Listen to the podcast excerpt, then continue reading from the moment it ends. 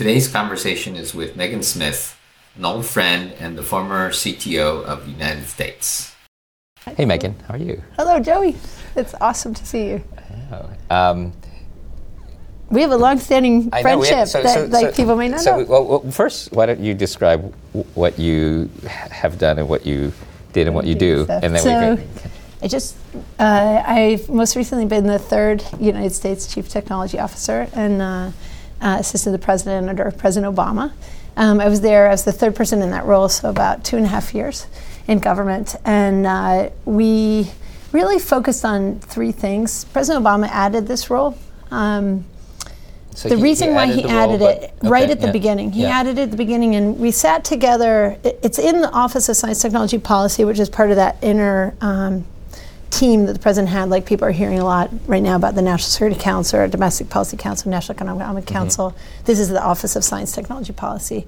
Uh, it's a council like those, and it provides science and tech advice to the president. Um, and, and work really closely with all the agencies mm-hmm. on not only science and technology policy around things like NASA and N I H, National Institute of Health, and mm-hmm. sort of the real technical things, um, but also technology as it applies to any policy. So being that that teammate, kind of like the Surgeon General, mm-hmm. you know, for medicine. Is there somebody so, after you? No. Yeah, so there'll be people after us. So uh, they haven't appointed the science advisor yet. They haven't appointed the C T O, but they they uh, they are planning to do that as as far as we know. And mm-hmm. so Doctor John Holdren yep. was the science advisor, and he was actually there for eight years. He's the longest standing science advisor. Um, he's amazing. He had accepted the Uh, Nobel Prize for senior pugwash on nuclear disarmament, a climate expert, just and Nick Rand Hull also has M I T background with yeah, us. Yeah. There's and a the long-standing, yeah, exactly. So just amazing. Um, and so we joined him, and those are two jobs. They report both into the president. So the focus of the C T O job was much more around sort of digital tech Uh, entrepreneur disruptor. Mm-hmm. So how are you building capability and bringing tech policy? And I always called it, like, I came up with this phrase T Q.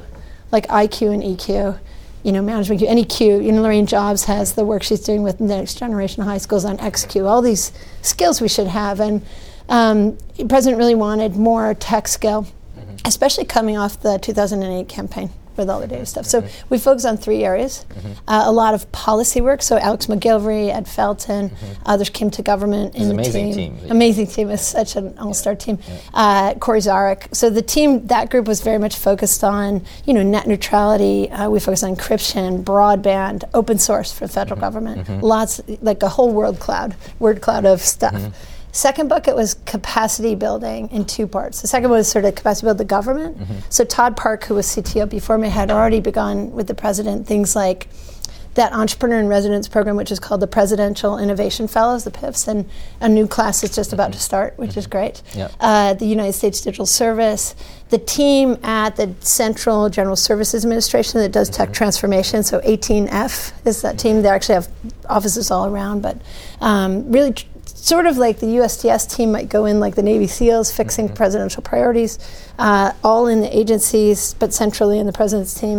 And then this other team can kind of come in with a big groundswell of supporting the federal, mm-hmm. all the different C I Os in the agencies to upgrade and modernize, you know, Pony Express to Telegraph, uh, in service delivery and also approach. Mm-hmm. And then the third area was capacity build American people, mm-hmm. which had to do with things like computer science for all and tech hire and mm-hmm. lots of stuff like that. So we got many things done, and we had amazing people. And and some of the programs hopefully will stay. I mean, I think like the pres- Presidential Innovation Fellows seems like an obviously good thing yeah. that has nothing to do with politics, right? That's right. You know, and in fact, everything we structured was done more as a like a, a term of service, like mm-hmm. the military does, and it's not partisan. Mm-hmm. Um, you know, President Kennedy created the Peace Corps, or President Johnson had created the White House Fellows, which is also a rotational mm-hmm. one-year talent uh, pool. So this this Presidential Innovation po- uh, Fellow program, actually President Obama's the last uh, bill that he signed, mm-hmm. right as he was going on the stage for the inauguration. He signed that that morning on Saturday, mm-hmm. uh, and uh, and it was completely bipartisan. It went incredibly fast through Congress. Everyone mm-hmm. supported it. Yeah, so awesome. Anyone out there who wants to come serve your country mm-hmm. in the United States or others, there's these positions now, mm-hmm. and it's really important that we do it. I, I was I, I met a lot of them, and I met the President's Innovation Fellows when they came to the Media Lab. But it, it was really really cool how the idea of you know, coming from Silicon Valley for a year or however long your tour of duty is to to serve. And the amount of impact that, you know, even one person can have on a on a system um, is tremendous. And, I, and it yeah, feels like it feels like the Peace Corps, right? Because they're recruiting mm-hmm. others, and it's mm-hmm. becoming a real thing. And it's just and and and, and just and everything from, you know, data science mm-hmm. to coding to, you know, it's so so it's, it's pretty it's, it's exciting. Yeah, and, and, and the range also the, the range is it's an entrepreneur in residence, and it's, it's all different kinds of people are coming to serve. Some have built extraordinary companies. They're more senior. It reminds me of the M I T Media Lab Director Fellows. You know, you have your very senior, more up and comer, a range of talent. Some people are more like kind of a design thinker, user interface design, and they're doing systemic change. There was a team working on culture in the F B I. Fabulous mm-hmm. work. Some are more data science. Uh, a lot of what became D J Patil's job when yeah. he joined as U S Chief Data Scientist, the precursor work to that had come out of Presidential Innovation Fellows. In fact, one of them who did blue button work mm-hmm. at uh, Health and Human Services, really mm-hmm. getting your personal health data available to you. Mm-hmm. That was a, a catalytic product, mm-hmm. project out of the P I S. Ryan Panchadsaram, mm-hmm. who's now at Kleiner. Um, did that work and then came into the C T O team as, as as deputy C T O and led a lot of digital government efforts. So yeah, whether it's uh, service delivery, building new websites, uh, there was a t- uh, this uh, Sarah was in the uh, Smithsonian. Mm-hmm. I mean, what an amazing thing! Work on the history, mm-hmm. uh, all this archival stuff, and the A P Is for Smithsonian, so people can build, you know, extraordinary stuff on top, mm-hmm. like on our phones. That we have our mapping, yeah. but on top of Department of Education or whatever. So can we go back really far? Sure. Because it's like, I remember I first met you, I think at Apple Japan, right? Mm-hmm. Yeah, and we like had, I don't know if you remember, but we had to go, yeah, so you, somebody, like no one knew so what the web was, was or any of like, these things, but it, it was we, in the eighties, right? Yeah, in, in, in the eighties, in, like early early nineties, eighties, so early nineties, nineteen ninety, eighties, yeah. I think. Okay. And that was when you were doing stuff like the well and other things. And you, we had to go, I don't know if you remember this, we had to go to the German consulate. And I had to present Apple Link and kind of what became yeah, yeah. those online services um, and eventually turned into the internet. And you had just you graduated had the from the Media Lab. Yeah. Right, right. And Hans-Peter Braunmo, oh, who's great, right, yeah. uh, had been at Apple Japan, and Nicholas yeah. knew about this work. And I had, it's actually funny because I had taken a lot of Spanish, and I said, Nicholas, I want to go work overseas. I want to go where um, people are speaking Spanish because I've been taking, he's like, okay, great, how about Tokyo? So like, very uh, yeah, yeah. So, but and I went for a year, and then I stayed. I stayed for an extra year. It was supposed to be a, one of these one-year tour mm-hmm. things, but uh, and it was, you know, as you know, before the internet as we know it, mm-hmm. but a lot of people were online yeah, in yeah. bulletin right. board services Apple Link thing, yeah. and Apple Link, and we were is a lot of HyperCard and multimedia, and really HyperCard in a lot of ways. Mm-hmm. Most people won't remember it, but it was extraordinary web-like. Mm-hmm. authoring environment, and yeah. we were doing digital media, and uh, I worked with a fabulous guy named Anze San there, who's a, yeah, a pioneer. Anze, yeah, yeah, yeah. Anze. And then, and then, what did you, you you went back to? You went. To, did you become an entrepreneur after that? Yeah. Well, I was. Yeah. So what happened? I actually, my original history is I was wanted to work on green energy, mm-hmm. and when I was a that's kid, that's right. Your, your your solar car was. Yeah, right? Which was earlier. So. So during the Carter time, uh, Carter was putting solar panels on the White House. We had mandatory science fair, which is part of like mm-hmm. part of the things we were working on the White House is active STEM. Like you and I came into this world because we did it. Like mm-hmm. practice makes permanent, and if it's fun and it's more like art class, music class, and you're doing it, it makes a big difference. So um, I got to do all these science fair projects as it was required, and so we found out how fun this stuff is, and mm-hmm. that it has impact, and that mm-hmm. we could do it. And so I worked on a lot of alternative energy projects, windmills and solar powered and phase change storage and lots mm-hmm. of high school projects. Um, and that got me into the tech world, and so I went to M I T Mechanical Engineering yep. undergrad yep. with Woody Flowers. Yep. And, and then eventually found my way to the Media Lab because as That's Reagan right. came into power, the money for that dried up. Ellie Sachs, who invented the three D printer, yeah. um, was also going to work on green energy. Like everybody was tracking, and then er, the brakes yeah. went on, and everybody sort of moved to other places. Him to manufacturing. There's actually a great video of you called "Megan in Motion." From yeah. back. I'll post it on this Facebook thing later. It's, that was. Were you working with Seymour or something? Yeah. So I used to. There were a couple of us from mechanical engineering threaded into the lab because mm-hmm. it's always cross-functional, and. Uh, Tim McConnell was there, who went on to do all kinds of stuff with drones recently and sort of flying with, with Chris Anderson, that platform. Um, but the teams that were ne- near us were doing all what became Lego Mindstorms. Mm-hmm. And so Mitch um, and Adit Harrell, mm-hmm. all of that team, Seymour's team was there. And my mom taught preschool uh, oh, and really? kindergarten, so yeah. I always track on early education yeah, yeah. and as a mechanical engineer. So I would help them, and it was really important to us, which cont- that work continues now, that if we were walking in a classroom, mm-hmm. the children only know what they know if we show up, you know, with all different people. Mm-hmm. So we wanted to make sure that men and women were both showing up mm-hmm. Uh, mm-hmm. as mentors as we mm-hmm. were doing projects with them. So I would go with them a lot, and that yep. somebody had a camera on, and that's how well, that video and we got just, made. You know, we unfortunately lost Seymour last year, mm-hmm. but we had a memorial sort of retrospective, but it turned into a celebration. And what was interesting, and, and, and Nicholas talked about this during his presentation, was those period that period back, you know, when Seymour was active, yeah. we all believed that by now we would have computers everywhere, computers would be, people would be learning to code to be creative. Right. But instead we have, you know,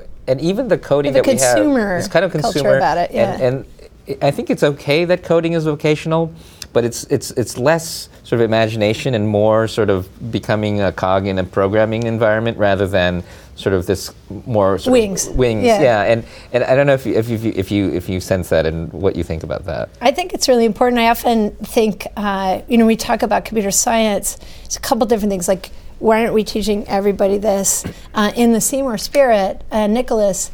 And the idea, as you know, as uh, you know, coding to learn mm-hmm. as a way of thinking. We did some work with the president on the, when you were in the Wired magazine. So when he edited Wired, you guys did the A I mm-hmm. conversation. We went to Pittsburgh um, looking at all the different frontiers, just really a summary event of, yeah.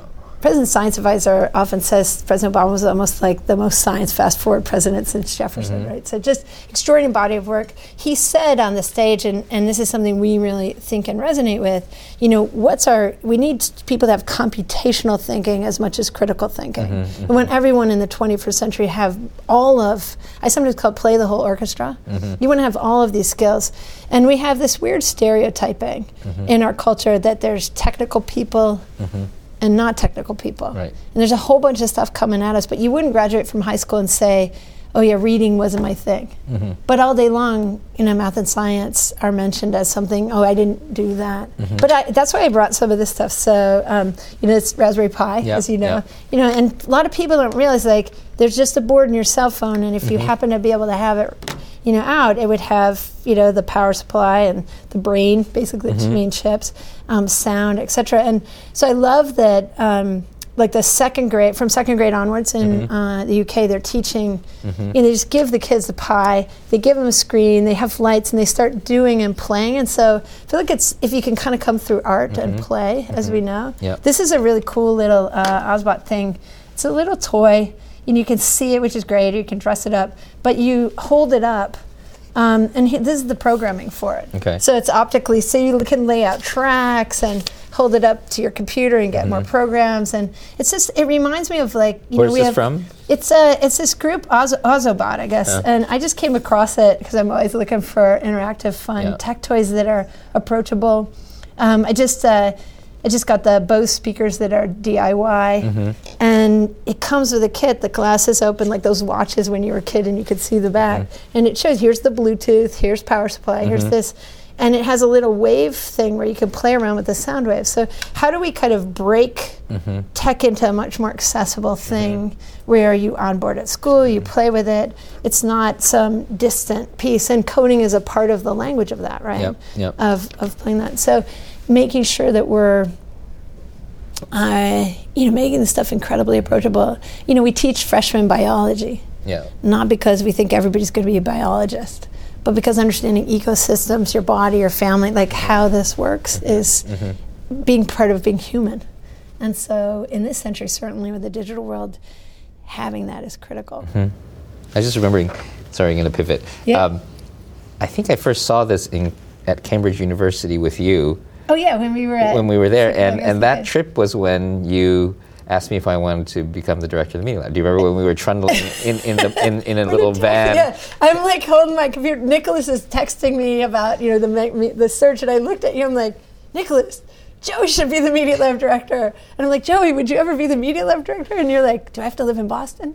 And I said, yeah. And you're like, okay, I'll think about it. And you were, it was just starting to crystallize in your mind. And that's so. And then he was like, yes. And, that, and that's very typical Megan Smith, right? Just sort of connect the dots. The whirlwind. But, but yeah, that it worked out. Yeah. It, well, I think. Yeah. I, I was, it's like uh, the sixth sense. I see talent. uh, you know, and that's something really that sort of goes with this. Is yeah. like talent is everywhere. Mm-hmm. We have seven billion plus talented people. Um, I keep this image in my mind of the story of this this wonderful kid. Um, we were in Afghanistan, and uh, this one security guy uh, said that whenever they were landing into Kandahar, this kid would run out of his house and lie on his roof. And he's like, does he like planes? What's the story? And so they, one time he was near there, so he just went to stop by. The kid was running out of his house to lie on the solar panel so it wouldn't break. Wow. Right? Yeah, it takes your breath away. Right? Yeah. That is so amazing, you know. And and so the work, I've worked a lot with Malala Yousafzai. That yeah. you know, we talk about the children on Rubbish Mountain. They have phones, and they're collecting, you know, garbage to, to make money, you know, and, and recycle in that way. How do we make sure everybody gets the creative confidence, mm-hmm. which I think Seymour and Nicholas were driving from, and we got to have from those who raised us. Yep, yep. And and you know, how can people feel creative confidence not just in the critical thinking and reading in that area, but in all of you know what the universe has to offer? And we were we were just looking. Um, thinking a little bit about one of the best math teachers on the web is a woman named Vi Hart, V I H A R T, look her up. Mm-hmm. She's, uh, she's, she look up spirals, and she does this fabulous fun video work where she, um, she just shows you how Fibonacci and mathematics are in nature and in the things like she has a pineapple and she's showing you patterns and she's showing you mm-hmm. how leaves are patterned, and it's the same ratios as you know, the Greeks and the best architecture. Here we are in New York City, and our architecture around us is based on these same mathematical mm-hmm. formulas that we've discerned, which really are coming straight out of nature. And that was always my problem with the the, the educational system that I had, where I had these great uh, inspirational people that would talk to you about the beauty of science or mm-hmm. mathematics, but then when you ended up in some of the traditional educational systems, they were sort of designed for a particular way of learning, and some yeah. kids would make it through and some kids didn't, you know. And right. I think that I agree with you that there aren't sort of technical, non-technical, and, and, and you know, some kids, like for me, I, I when I was a kid, I was like, I, I don't, I don't, I'm not good at math. But now, in retrospect, I think what it was is just, I'm not a textbook kid. I'm more of a sort of conversation kid, you know. Right. And I think people have different ways of learning, and I feel like one of the problems, in addition to the, um, and we talked about this in this, I had a conversation with my sister last time, mm-hmm. so about sort of the different modes of learning, mm-hmm. and so there's definitely sort of a, a, a diversity of backgrounds and what brings people in about what they get ex- inspired about, and there's also kind of how you how you teach, and it feels like. You know, the, the, the other sort of wonderful thing about um, what Seymour and sort of the, the, the you know the, the, the experiential learning is mm-hmm. to try to tune into who the who the kids are and how they learn. And I feel like that the the the method of delivery of the knowledge right now also is is, is still not it's a production not, factory. Yeah. You know, and, and we don't what's great is we have these tools. And we don't have to do it that way anymore. And the good news is there's such heroic master teachers mm-hmm. all throughout the educational system. One of the ways that we were able to make extraordinary change in general on the topics we were working on government was a, an approach we called Scout mm-hmm. and Scale. And it's a lot like a venture capitalist. The uh, you know the funders don't think of the companies, they find the entrepreneurs. Mm-hmm. And so if you think of, instead of trying to be the parent as a government, you know, I'm gonna mm-hmm. parent this, instead, go scouting. Mm-hmm. And who's already fixed this extraordinary thing? So can, what master teachers are there? Mm-hmm. And how might they be almost like the seed round of a company mm-hmm. Mm-hmm. where they you get them working together and you s- reveal mm-hmm. um, using whatever techniques. Uh, and, and those master teachers are figuring how to meet the standards mm-hmm. but using different kinds of approaches. Mm-hmm. Um, And then somebody, and having heard about that, yeah. will copy them. There's a group of people who will copy. And They're and like, you're doing that? Tell me how. Is that inside and then that of becomes the, a thing. The formal education system, or is that outside? I think it has to be both, and mm-hmm. I think it has to be inside. Because mm-hmm. we have all those hours in the day. Yeah, yeah. You know, and so uh, someone like Esther Wojcicki, one mm-hmm, of the most mm-hmm, extraordinary yep. teachers in the country, teaching sort of basically English, but journalism. Mm-hmm. And so it, today, her students, they're writing and they're doing critical thinking. Uh, so, and they're really, but they're reading and writing the web, mm-hmm. you know, from ninth grade onward. She can teach one hundred twenty kids at once because mm-hmm. she's sort of flipped the classroom. She's she's coaching, teaching. Mm-hmm. Uh, the kids are very collaborative, mm-hmm. which is also a big twenty-first century skill. It's always been a skill yep, to yep. collaborate and team up. But we want to, I think education can shift from being such an individualistic thing to groups of mm-hmm. people where everybody's, you know, elbow to mm-hmm. rise and adapt to the kid. And, and, and explain to me how you do it sort of top down, but not top down. Because like, I'll give an you, example yeah, of when yeah. we did Injustice. Yeah. So uh, this was extraordinary to find some of the things people had solved. Mm-hmm. So of course we have very complex challenges in criminal justice and policing, um, just uh, heroic police officers, um, and, and people who have extraordinary conscious bias, people facing great discrimination, this whole range of, of challenges. Two different things happened. One was that the Presidential Innovation Fellows, our entrepreneurs in residence, two of them, Clarence and Denise, had great experience with open data. Mm-hmm. And so one of the trajectories was just open data and transparency in policing. So they knew that Dallas, for example, was opening twelve years of officer-involved shooting. Mm-hmm. You know, these data sets, use of force data, all these data sets that are out there, traffic stops, mm-hmm. um, hate crimes. This is not personal stories, this is general public data, and it does become public, but it kind of rolls up across a couple months and then eventually is in a report and it's mm-hmm. a P D F or mm-hmm. and you have stats and you have quant and you have people analyzing it, but the community doesn't have it. Mm-hmm. So Dallas was like, this belongs to the public, and so the leadership was amazing there. Also Los Angeles, similar. Mm-hmm. Um, so this open data, so that became the Police Data Initiative. Mm-hmm. And now there's over one hundred jurisdictions around mm-hmm. the country who have committed to opening their data, and they're doing that. And then they also commit to community engagement. Mm-hmm. Uh, so there's a fabulous moment in New Orleans mm-hmm. where some of the kids from Operation Spark, high schoolers, um, who are doing coding and digital things together with the police department and others from the community and the hacker community, really working on this problem together. Um, and uh, that recently they were with some, a judge who was like, this is miraculous. Mm-hmm. I mean, really incredible results around transparency and change. So when you have the data, you can see. Mm-hmm. Um, and then the other part was called data-driven justice, which is more of an enterprise data mm-hmm. place. So if you look at a city, you have the the jail data, who's hitting, who's homelessness uh, related things, foster care, challenges people are having, healthcare. You start to notice that certain people are really struggling, and they may be ha- hitting in substance abuse, and they may be hitting uh, uh, different kinds of uh, disturbances, et cetera, and you can put that together and see that. Camden, New Jersey, saw that two hundred five people were really their kind of almost super utilizers, mm-hmm. and they were uh, basically seventy percent of the money was mm-hmm. going to this smaller group of people, and there was a different way to do that. Mm-hmm. And so they figured that out and dropped their cost to like twenty percent and really solved when you say problems. They, who was the they? Just, in, it depends the different actors. Sometimes someone catalyzes it. Yeah, yeah. But in this case, it, it was the police leadership with the city.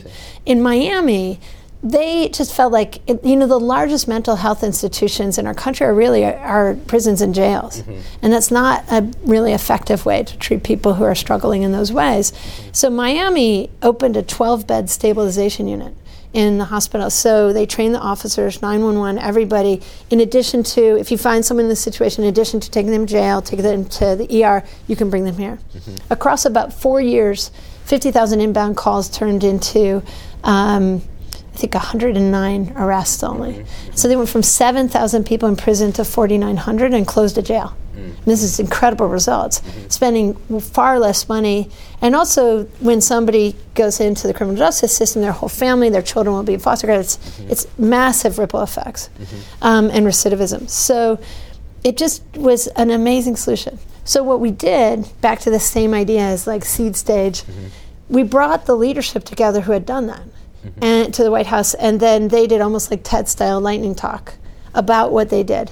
That was the beginning of the day. And then those who were interested from other jurisdictions joined for that first meeting and kind of workshopped it. And then by the end of the day, for example, in the Police Data Initiative, there's a great poster of like people's sticky notes like, I'll open these data sets, we'll start. And now they talk every two weeks as a community of practice like we do, mm-hmm. you know, in the tech world. Uh, really sharing what they're learning, mm-hmm. and there's great local ecosystem leadership and then national cross, like federated leadership, both in the enterprise side and the data-driven justice police data initiative. The other one we did that with Tech Hire you know, thirty-five coal miners just graduated from Code Boot Camp in Eastern Kentucky. That's a tech hire community. Mm-hmm. It's a great article today about from the Mississippi Delta, also a tech hire community. It's not the only thing in economic development those groups are doing, but people are really, I think of it like a great barn raising. Mm-hmm. You really have much of the resource you need in your region if people knew each other. Mm-hmm. You know, our crew is off in our Burning Man, TEDx, whatever meetup, and no one knows about it. No, the president would. Crew, maybe not my, my. I haven't been to Burning Man, but I love Burning Man. Uh, but South by, let's yeah, call it yeah. the South by crew. We, the president was going to Boise, Idaho, and we wondered how many tech meetups are there here. There were fifteen. Wow. One of them had eight hundred people in it. Most people in Boise might not know about that, but they would love these fun, dynamic jobs mm-hmm. and entrepreneurial experiences with the topic they're passionate about, using these tools on that, if they could know about it. So let's all meet each other in these cities. So, ever since I've known you, you've always been optimistic. Um, mm-hmm. I'm, are you still optimistic broadly? Yes. I'm. it's, I don't know, it's the only way I could be. Uh, but it's a challenging time. Uh, we were in the Open Government Partnership meetings in uh, in Cape Town, and Open Government Partnership is an extraordinary thing that President Obama started with eight other leaders. Now there's seventy countries in this. It includes the countries, kind of like we're near the U N, and my colleague Susan is here from the Non-Government Liaison Service. Um, the countries, and then the civil society organizations meet equally in this Open Government Partnership and, and collaborate, and they do national action plans. We have one for the United States. Uh, and the civic techies have shown up. And so in the annual meeting in Paris this year, there was uh, three hundred people from seventy countries in the palace. Uh, the President of France came to each table when he got home doing a hackathon on civil code for all of us. Mm-hmm. You know, the Jakarta team, you know, from Indonesia, the teams from Mexico City, the there were people who had come from Pakistan. This is kind of the techie digital crew from all these mm-hmm. countries mm-hmm. are coming into government in this service way, whether they're coming through A P Is and sort of mm-hmm. through through open data and, and app making or solutions, or as students or as professionals um, or volunteer, or whether they're coming with their time, mm-hmm. you know, in the various seats that the countries have open. It's a real thing. Mm-hmm. And it feels to me, it also just a side note, I mean, this is where the civil code of, you know, the France and Napoleon, so here mm-hmm. we're coding the civil code mm-hmm. in the palace.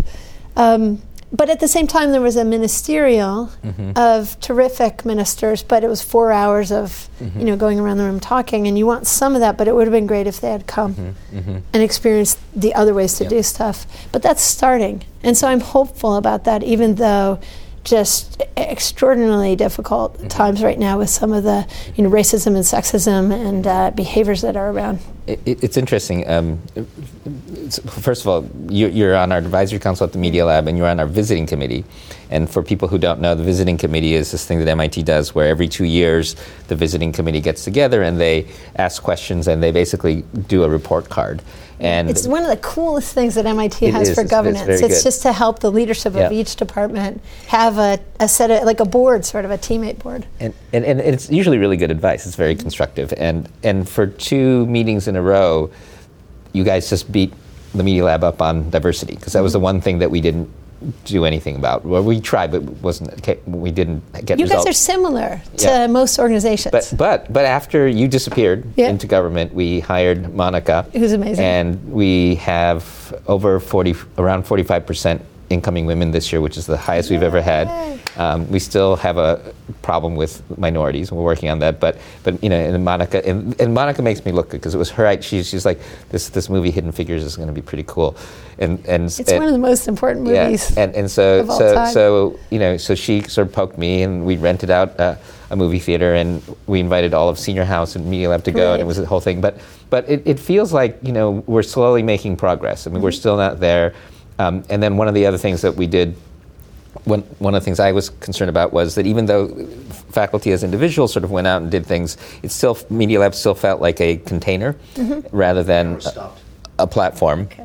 Um, and, uh, you know, I think that, that one of the uh, cool, cool thing that we're doing is that I think it's becoming a network and a platform. And so it's yes. kind of neat timing, because when you were at in the White House, you weren't allowed to officially engage yeah, you have with to, us. The, you know? The law is you step off with the different boards. And actually, I'm a life member of the M I T Corporation now. And uh, which is the corporate board, sure. And so that's how I'm on that committee. But um, and so I just sort of stepped off and only did M I T things in my personal mm-hmm. capacity. But um, it's an important thing in government that we have that role, because it, yep. it, it's uh, important to not favor things. But it's an it's a really interesting time in terms of inclusion. I actually think uh, sometimes I think include everyone. Mm-hmm. Because they'll work on the things they're passionate about, and we'll fix everything. Mm-hmm. And it's not we'll fix things and then include people. Right, if you right. include people, the breadth of human capacity is extraordinary. Yeah, yeah. And uh, people, so in, a friend of mine once said that she felt that the lack of diversity in tech was a mass protest. And I thought that was a really interesting framing. And and then I thought about some of the times when I've been in rooms where the, I went, I, an amazing uh, trainer in uh, diversity was doing some work in the White House. And she brought up this word style compliance. And I hadn't sort of thought about it, but like we comply to the rules mm-hmm. of the room we're in. Mm-hmm. And I think that the rules of the tech room are, there's a lot of in- intellectual combat, uh, both from venture capitalists and from uh, different teammates in tech and academic tech. Um, and I don't think people mean it because they're just like, being uh, straight up with whatever their point is, but this woman had a really interesting thing. She's it, it's a woman who wrote. Her name is Laura Liswood, and she wrote a book called The Loudest Talk. And she said, "Whatever Grandma and Grandpa told you is what you think you should do." So let's say that Grandma and Grandpa said, "Squeaky wheel gets the grease," right? So that's what you do. Uh, maybe Grandma and Grandpa, you were in Japan, and Grandma and Grandpa reminded you that the nail that stands up will be hammered down. Mm-hmm. So you're like, okay, so you got that. Maybe you were in China, and there's an expression there, the loudest duck will be shot. Mm-hmm. Uh, or maybe you were a woman on the planet, or a girl. And so Grandma and Grandpa said, if you don't have something nice to say, don't speak. Mm-hmm. And, uh, and so she says you walk in a room, and you have a wheel, a nail, a duck, and a nice. And the wheel's talking, no one's talking, like, what do you do? And how do you get them to start communicating with each other in the cultural way mm-hmm. that probably feels relatively uncomfortable, the, all four of them, mm-hmm. but not make everyone bend to one of them? Mm-hmm. Uh, and that's what's going on in the tech world. We're all bending into this one way of doing that is dominant. And, and I'm sure that, um, and I like her use of this wheel, duck, nail, whatever, because it's not, it is about gender and race, but it's not. It's about just the cultural style that has evolved in particular rooms. Mm-hmm. Like I think Cheryl's book is extraordinary about lean in, and Kara says lean in and fall over. But uh, I think lean in and then upgrade, right? Mm-hmm. Upgrade our culture. You know, a great example to me is like, don't cry at work. Why? Why shouldn't you cry at work? Mm-hmm. In fact, I was just watching an amazing film of The Elders, and there was Desmond Tutu speaking and crying. Mm-hmm. Like. He's done some of those profound stuff, and he cries and he laughs. And there's also gr- like a that. great picture, apparently, of, of Desmond Tutu and um, and I think it was the Dalai Lama at some, I think it was a Nobel Peace Prize thing, where they're everybody's very serious, and the two of them are sticking their tongues out at each other. You know, yeah. But I, but I think it's which it's, is a style compliance thing, yeah, right? Yeah, they are yeah. not complying; they're being human in yeah. a way that is really great uh, leadership. Yeah. And so, helping our leaders. Um, which you're doing with Monica, and and if if like if a leader doesn't know, yeah, like she's yeah. leading us yeah, yeah. Uh, in that, and she just uh, some of the work that she's done was, a lot of times there's plenty of people, the networks are disconnected, mm-hmm. and so it was one of the things we will do with the U S Digital Service, uh, Todd Park, mm-hmm. uh, Jennifer Anastasoff, incredible mm-hmm. leader and talent, just. Organizing to go all across the country to find Presidential Innovation Fellows, C T O team, mm-hmm. others who are from everywhere, and so uh, that team is gender balanced. Mm-hmm. It's um, has lots of people of color in leadership, mm-hmm. um, P I Fs, and really paying attention to finding mm-hmm. the extraordinary talent that the country has to serve the country, everybody in. And we know from research that it makes just better products, results, whatever. Am I allowed to ask you what you're planning on doing? Yeah, I you know we just we just finished. It's like sort of like graduation, and the next yeah, yeah. group comes. Um, it was amazing to work with this team, and I I uh, I, th- I felt like um, I learned this whole other sector. I did the M I T commencement a couple years ago, and mm-hmm. I was talking to them about how it's important to go where there's tons of us, mm-hmm. and we advance the field. You know, the M I T space is Silicon Valley, Austin, Boston. These kind of intense, uh, you know, th- like the university spaces. At the same time, it's great to go where you're rare, because mm-hmm. the talent is also deep. Like in government, we just found extraordinary colleagues. They might not, there were technical people, of course, at NASA and N I H and also in the I T teams, but not uh, in the principal realms, mm-hmm. in the places the president put us, and Dennis McDonough, chief mm-hmm. of staff. So I want to continue kind of co-upgrading. Mm-hmm. You know, it's mm-hmm. two, three, four in a box, adding T Q, mm-hmm. tech, tech skills, uh, thinking methods um, into our hardest problems. Mm-hmm. And that's, uh, I, I, I've always loved using technology to solve hard problems, to make the world better, reduce our impact on the planet. Mm-hmm. And uh, so I'm going to continue to work on that. And mm-hmm. a lot of the digital forty-four, as we call sort of the techies who came and friends of, are sort of at large doing really interesting things. Mm-hmm. So a lot of the work I've been doing is really trying to help accelerate them, almost like sort of a venture, kind of venture catalyst, mm-hmm. teamwork and coaching with them on their extraordinary ideas they have. Uh, I also just, the last one is to, you know, we, we talked about Hidden Figures. Mm-hmm. What we see on T V is really hurting our economy and hurting our culture. I'll show you a graphic really quickly um, that I think is uh, really useful. It's, uh, I get this up. It's, um, it shows uh, in film who gets to speak. Mm-hmm. So there's this fabulous site, polygraph dot cool. Anyone online, go to that. And you scroll down and you look for um, film dialogue, mm-hmm. camera-wise, if you guys mm. can see this at all. I might have to put it uh, up closer. But um, graphically, this is children's T V, boys' lines to girls' lines. I don't know if you can mm-hmm. see, see the yeah. blue? Yeah. Yeah, so boys speak and girls don't when we watch T V. This is, happens to be a particular group, but it's any of children's T V. Mm-hmm. Looks like that's fifteen to one, boy programmers to girl programmers. Mm-hmm. So when we grow up, They they took two thousand screenplays and mm-hmm. they looked at men's lines to women's lines. Can you mm-hmm. see that? See the blue? Mm-hmm. Men's lines to women's lines, right? Mm-hmm. So it's just like incredible. So nope, the video just went out. Did you see that? Oh, we just lost the video. Okay. Um, oh, there it's back. Okay. We can we can see that in, but so mm-hmm. that's not okay. Mm-hmm.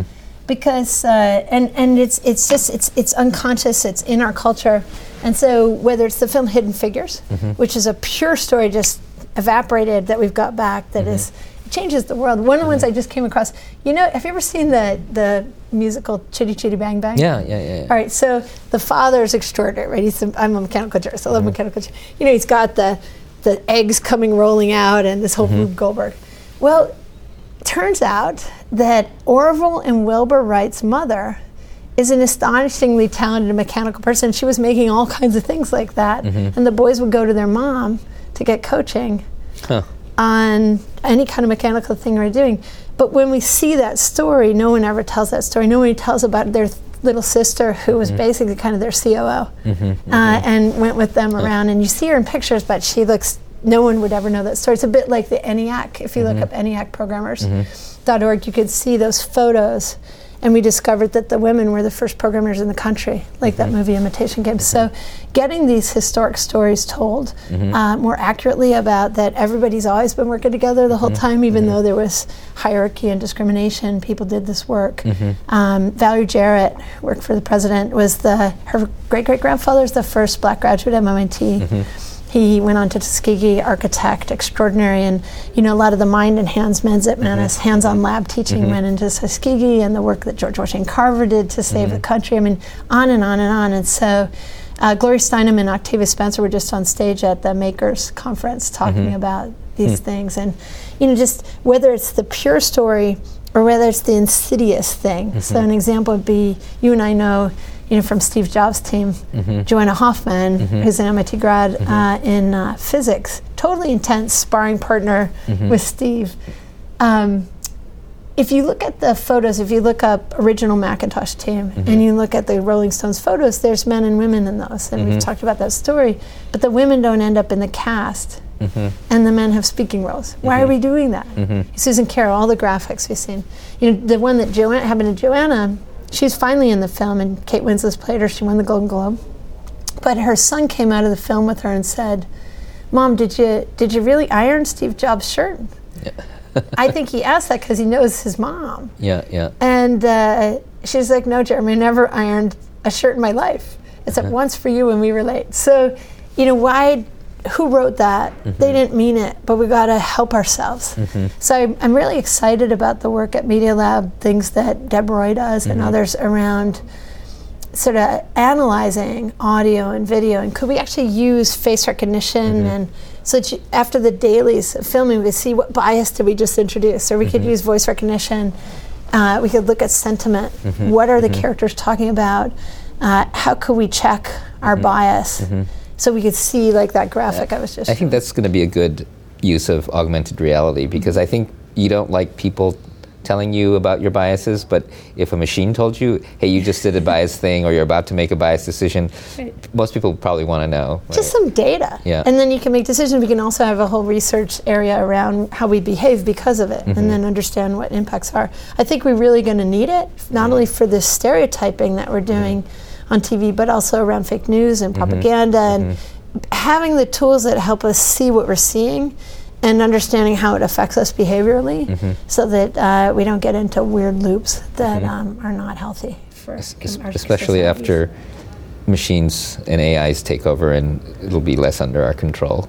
You know, um, T- Tim O'Reilly said we're the microbiome in the silicon future. I was like, yeah, exactly. Okay, we'll be like Whoville and we won't know. But that so was amazing. I think we've run out of time, but okay. Thanks, Megan, and hope we get to see you more at the Media Lab. Yeah, sure. Thanks, everybody online. Thanks. Thanks, Joey.